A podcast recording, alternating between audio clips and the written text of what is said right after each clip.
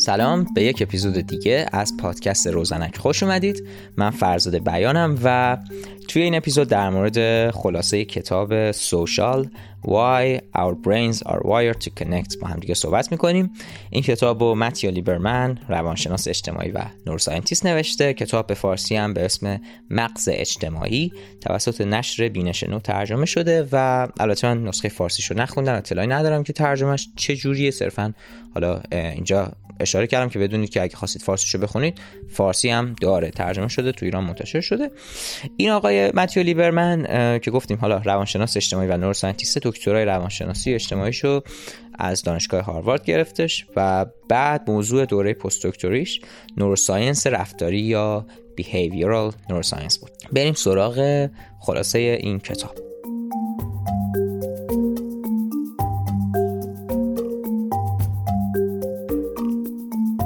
سال 1997 یعنی 25 سال پیش گوردون شولمن و همکاراش تو دانشگاه واشنگتن در یک مقاله علمی به سوال خیلی جالب و نامتعارف در مورد مغز انسان پاسخ دادن سوال چی بود؟ سوال این بود که در مغز انسان وقتی که مشغول هیچ فعالیت به خصوص نیست چی میگذره یعنی وقتی که ما هیچ کاری نمی کنیم مغزمون به چی مشغوله؟ این سوالشون بود و بهش جواب دادن.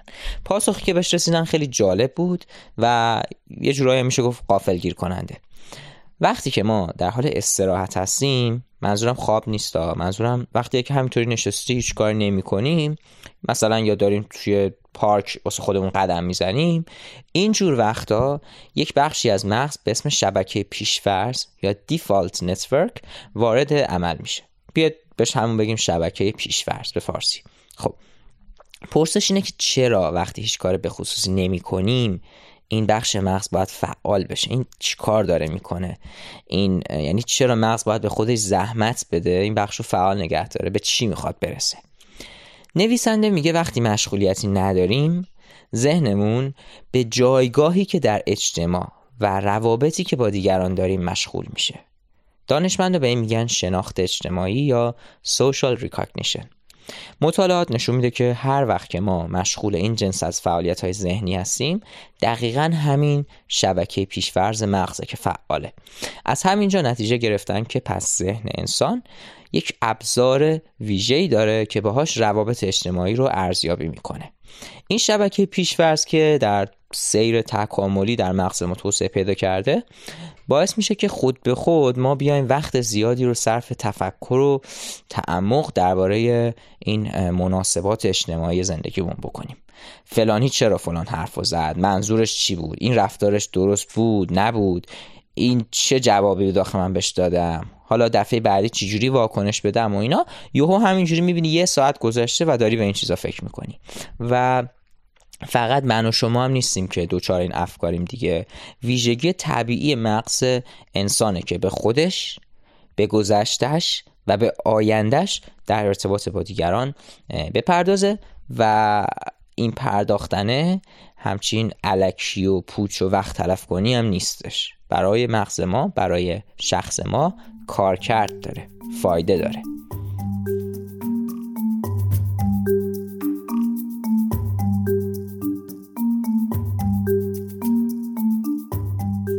اگه علاقمند به ویدیوهای حیات وحش و به طور خاص زایمان حیوانات باشید می‌دونم که علاقه خیلی عجیبی ممکنه به نظر بیاد ولی به هر حال علاقه یه دیگه. ممکنه یه موضوعی نظرتون رو جلب کرده باشه. اینکه در خیلی از حیوانات می‌بینیم که بچه همین که از بدن مادر یا از درون تخم بیرون میاد یه نگاه این ور می‌کنه یه نگاه اون ور می‌کنه پا میشه میره دنبال زندگیش. اصلا خیلی وقتا مادر تخمو گذاشته رفته. مثلا لاک پشته تخمو میشکنه میاد بیرون کلش رو می‌کنه سمت اقیانوس و بدو بدو میپره تو آب و شنا می‌کنه میره. انگار که از قبل آموزش دیده باشه. ولی بچه انسان که به دنیا میاد اگه ولش کنی دووم نمیاره دیگه. پا نمیشه بره دنبال آب و غذا. انقدر گریه می‌کنه که اصلا از هوش میره. چرا؟ بچه انسان یه طوری نیست که مثل بچه لاک پشت بتونه از پس خودش بر بیاد. یک توضیح تکاملی برای این قضیه برمیگرده به اندازه مغز. اون کله بچه اگه قرار بود در رحم به اندازه رشد کنه که بچه بتونه از پس خودش بر بیاد زایمان اصلا غیر ممکن می‌شد. بچه با مغزی که هنوز یه جورایی میشه گفت نارسه به اصطلاح غیر دقیق یه جورایی هنوز نیمه کارست میاد بیرون. و بقیه رشدش رو در دنیای این بیرون تکمیل می‌کنه. به همین خاطره که نیازهای اجتماعی ما اینقدر مهمه. بچه انسان از پس خودش بر نمیاد. ما نه تنها به آب و غذا احتیاج داریم بلکه احتیاج داریم یه کسی باشه که این آب و غذا رو به ما برسونه. فقط آب و غذای کافی فقط آب و غذای خالی کافی نیستش. باید یه نفر باشه این آب و غذا رو بذاره دهنمون. حتی دستمون هم نمی‌تونه بده چون نمی‌تونیم تو اون سن دستمون بگیریم. باید بذاره دهنمون. بچه انسان شدیدن نیاز به مراقبت داره. خوشبختانه البته همه پستانداران یه روشی برای جلب مراقبت دارن که در مورد بچه انسانی روش گریه کردنه دیگه. کراینگ بچه هر وقت احساس کنه که ارتباطش با اون فردی که مراقبشه مراقب اصلی به خطر افتاده می‌زنه زیر گریه و صداش در میاد دیگه. اون صداه باعث میشه که فرد مراقب بشنوه و فراخونده بشه. جان بالبی روانشناسی بود که در این زمینه نظریه پردازی کرد. احتمال زیاد اسمش رو شنیده باشید. روانشناس خیلی معروفیه. در 1950 میلادی بالبی اومد نشون داد که انسان‌ها سیستم درونی دارن که نزدیکی فیزیکی با فرد مراقبت کننده رو زیر نظر می‌گیره پایش می‌کنه. در نظر می‌گیرن که الان اون فردی که مراقب اصلی ماست کجاست از نظر فیزیکی. و وقتی اون فرد خیلی زیادی دور میشه آژیر خطر این سیستم به صدا در میاد. این آژیر خطری که به طور استعاری داریم ازش صحبت می‌کنیم چیه؟ همون گریه کردنه. اون فرده که یه خورده مثلا از یه فاصله دورتر میشه دیگه انگار که اون زنگ خطر فعال میشه بچه می‌زنه زیر گریه. از طرف دیگه فرد بزرگسال به طور طبیعی و این آژیره واکنش میده. انگار که یه آتیشی باشه که بخواد اینو بری خاموشش کنی انگار یک در واقع این تو رو میکشونه به این سمت که بری الان خاموشش کنی. و این به طور طبیعی در اون فرد بزرگسال این سیستم وجود داره که به این یه واکنشی بده و بره نیاز اون بچه رو برطرف کنه. اون فریاد گریه انسان رو اجرای وامی داره که یه کاری کنه که ناراحتی بچه کم بشه. خب از یه منظر دیگه حالا بیاید به قضیه نگاه کنیم. نیازهای اجتماعی برای ما انسان ها خب از ضروریات دیگه. یه سری نیاز اجتماعی داریم که اینا ضروری برای همین هم هست که مغز ما درد اجتماعی رو سوشال پین رو مشابه درد فیزیکی پردازش می‌کنه. شاید در مورد شنیده باشید اگر نه الان بهتون میگم قضیه چیه. سال 2001 نوروساینتیستی به نام لیبرمن با همکاراش اومدن یه بازی ویدیویی طراحی کردن. یه بازی خیلی خیلی ساده بود. اسم بازی رو گذاشتن سایبر بال یا توپ سایبری. شرکت کننده رو نشون نظیر دستگاه fMRI ازش خواستن بازی کنه این دستگاه fMRI فعالیت مغز رو پایش می‌کنه دیگه می‌تونی ببینی که کدوم بخش مغز الان فعاله و فعالیت کدوم بخش بیشتر از کدوم یکی. خب بازی چی بود؟ بازی خیلی ساده بود. یک توپ مجازی بین چند تا بازیکن جابجا می‌شد. این پاس می‌داد به اون اون پاس می‌داد به این یکی. یکی از بازیکن هم که بهش پاس می‌دادن در واقع همین شرکت کننده ای بود که مغزش رو گذاشته بودن زیر اف داشتن بررسی می‌کردن. OK؟ پس چند تا بازیکن بود. یکیش هم این شخصی بود که نشسته بود زیر دستگاه اف حالا خوابیده بود زیر دستگاه اف و این هم جزو بازی بود. بهش پاس می‌دادن. منتها نکته این بود که بقیه بازیکن همه غیر واقعی بودن. همشون الگوریتم های کامپیوتری بودن که بعد از چند دقیقه بازی کردن یوهو تصمیم می‌گرفتن که دیگه توپو به این آدم واقعیه پاس ندن. بین خودشون بازی رو ادامه می‌دادن و رسما این آدم رو از بازی مینداختن بیرون. محرومش می‌کردن. مثلا مشابه چیه؟ مشابه اینه که تو کوچه داری با بچه های محل توپ بازی می‌کنی. تو پاس میدی به حسن حسن پاس میده به ناهید. مثلا ناهید پاس میده به جعفر جعفر پاس میده به تو و تو دوباره همینجوری به همین ترتیب میچرخه. حالا یهو یه جایی همه با هم دیگه تصمیم میگن که دیگه به تو پاس ندن. فقط بین خودشون بازی کنن. تو رو اکسکلود می‌کنن به اصطلاح. کنار میذارنت. خب. این محرومیت یک واکنش خیلی شدید هیجانی در شرکت کننده های این آزمایش ایجاد می‌کرد. اولا بعد آزمایش که باهاشون مصاحبه کردن اینا خودشون اصلا گفتن. گفتن که احساس ناراحتی یا عصبانیت تجربه کردن بعد از اینکه محروم شدن از بازی کردن. این چیزی بود که خودشون می‌گفتن. ولی از این جالبتر چیزی بود که فعالیت مغزشون که توسط MRI رصد می‌شد نشون می‌داد. این درد اجتماعی که اینا تجربه کردن همون بخشی از مغز رو فعال کرده بود که موقع درد فیزیکی فعال میشه.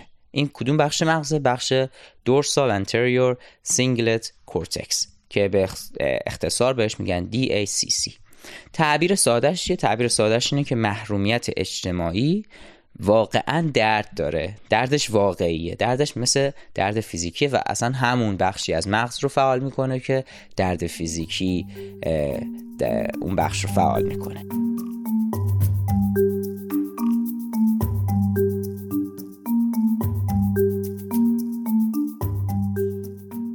تا حالا شده که دلتون بخواد یکی بدون اینکه اصلا شما حرفی بزنید بفهمتتون و درکتون کنه.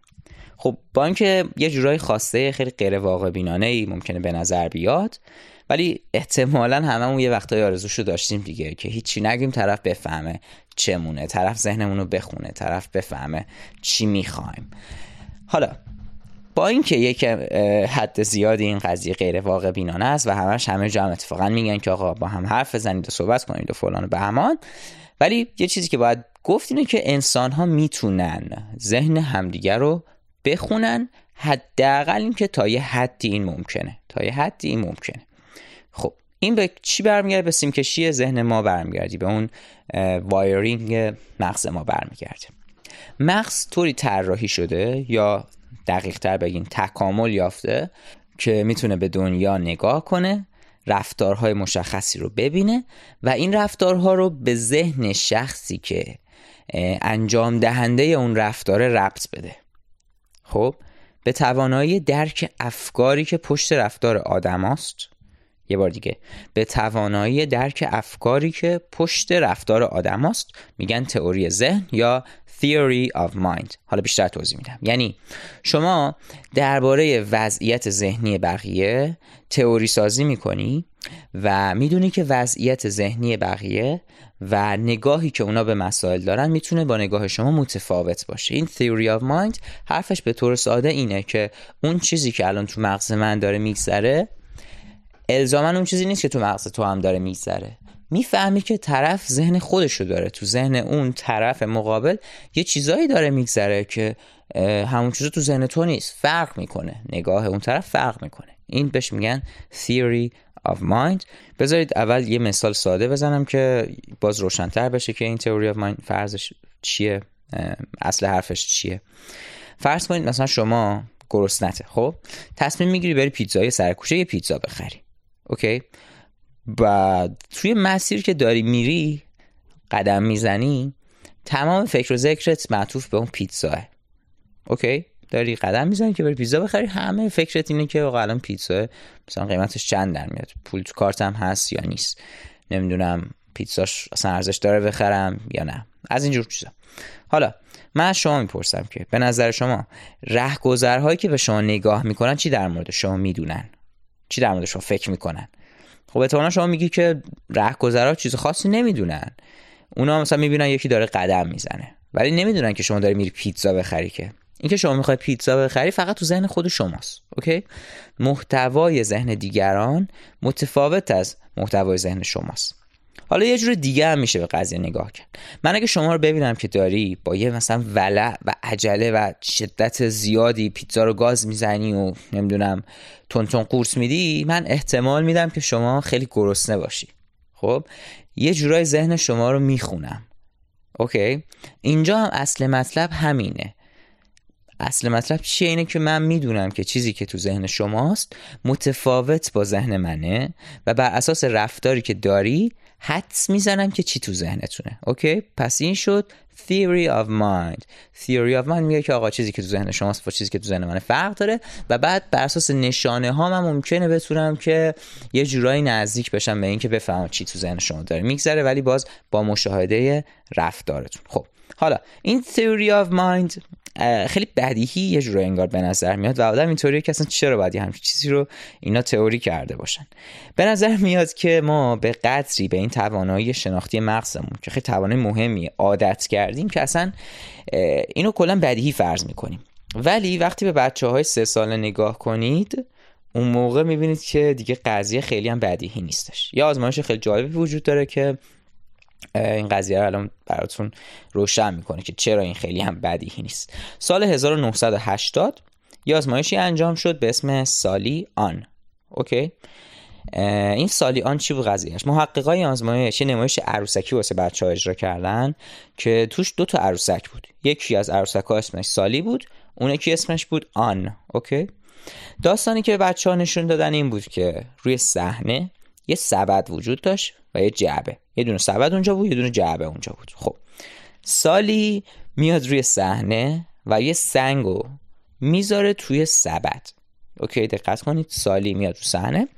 یه دونه سنگو می‌ذاره توی سبد. خب. و میره صحنه رو ترک می‌کنه. میره خونشون OK. پس الان یه دونه سنگ داریم که توی سبده. کی گذاشتش تو سبد؟ سالی. اوکی. حالا آن اونه که عروسکه وارد صحنه میشه میره سنگ و از توی سبد برمیداره می‌ذاره توی جعبه.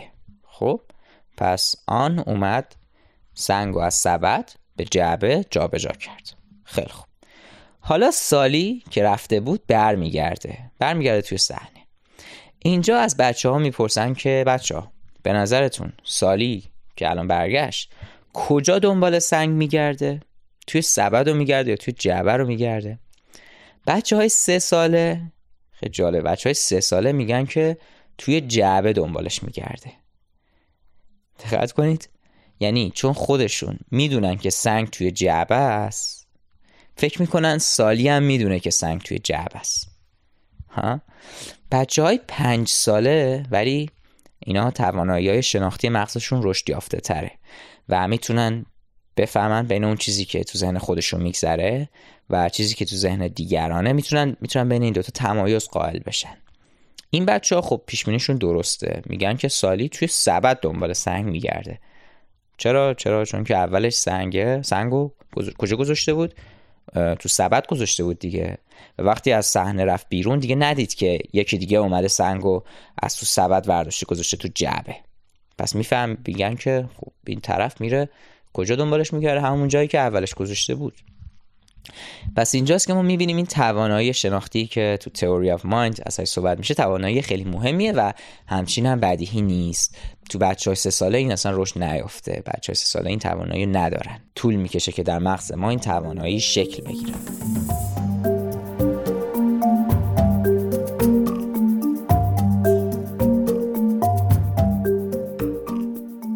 توی یه مبحث دیگه کتاب در مورد اهمیت خودکنترلی یا همون سلف کنترل صحبت می‌کنه و در همین راستا میاد از تست معروف مارشمالو حرف می‌زنه. خب مونتا مونتا اینجا یه چی میگن یه هشدار بزرگ باید بذاریم که این تست یا این حالا آزمایش مارشمالو در همین سالهای اخیر نقدهای خیلی جدی بهش وارد شده که توی اپیزود دیگه حالا میشه مفصل در مورد اون نقدها صحبت کرد.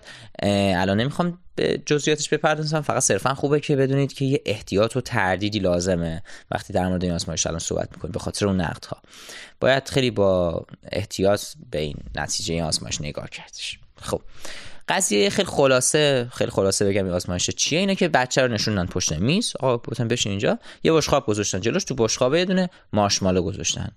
به بچه گفتن که شما حق انتخاب داری. می‌تونی این مارشمالو رو الان بخوری بخور نوش جون بخور بره پیکارش یا اینکه اگه بیای یه رب سب کنی یه مارشمالوی دیگه هم بهت میدیم. اوکی پس الان بخوری. یکی گیرون اومده یه رب دندون رو جگر بذاری دو تا گیرت میاد. اینو گفتن و رفت طرف محقق رفت از اتاق بیرون و در و بست و دیگه بچه بود و اینکه حالا چیکار می‌خواد بکنه دیگه اختیار خودش با دوربین هم نگاه می‌کردن که بچه داره چیکار می‌کنه. اینو اومدن رو بچه های مختلفی تست کردن. نتیجه چی بود؟ کمتر از یک سوم بچه ها سب کردن و دو تا مارشمالو گیرشون اومد دیگه. بقیه بچه ها که حالا یا کم تحمل تر بودن یا شاید قانع تر بودن سب نکردن و همون یه دونه رو خوردن و رفت پی کارش. دیگه دوتا گیرشون نیومد. توی این, آزم... این اصل آزمایش بود. یه سری واریانس های دیگه هم توی این آزمایش انجام دادن. مثلا به بچه گفتن فرض کنین عکس یه مارشمالو و واقعی نیستش خب؟ همین یه تصور باعث شد که اون بچه ها بیشتر بتونن ثبت کنن. ولی حالا ما کاری دیگه به این واریانس ها جزئیات داستان نداریم. اصل آزمایش همینه که اکثریت بچه ها ثبت نکردن. یه اقلیتی از بچه ها هم ثبت کردن. خیلی خب. سالها گذشت. این بچه ها شدن؟ بزرگ شدن دیگه. این محققا دوباره رفتن سراغشون. نمراتشون رو بررسی کردن دیدن اونایی که تو آزمایش ثبت کرده بودن در مقایسه با اونایی که ثبت نکرده بودن تو آزمون ورودی کالج. یه چیزی حالا فرض کن شبیه هم کنکور ما نمره بهتری داشتن.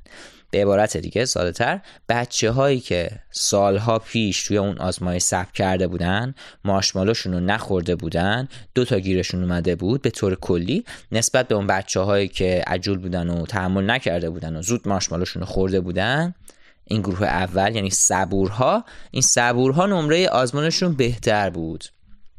تازه فقط همینم نبود. این پژوهشگرها ول نکردن این بچه ها رو. چل سال این بچه ها رو دنبال کردن و دیدن تو مسائل مختلفی مثل درآمد یا سلامتی هم این گروه صابرین وضع بهتری داشتن. این خلاصه تست مارشمالو که گفتیم. البته نقد های اساسی بهش وارد شده که یه جای دیگه حالا دربارهش صحبت می‌کنم. خب برگردیم به موضوع خود کنترلی تست مارشمالو رو نویسنده در مورد اهمیت خود کنترلی مطرح کرد دیگه. نویسنده استدلال می‌کنه که این خود کنترلی سلف کنترل تحت تاثیر محیط اجتماعی می‌تونه تقویت بشه.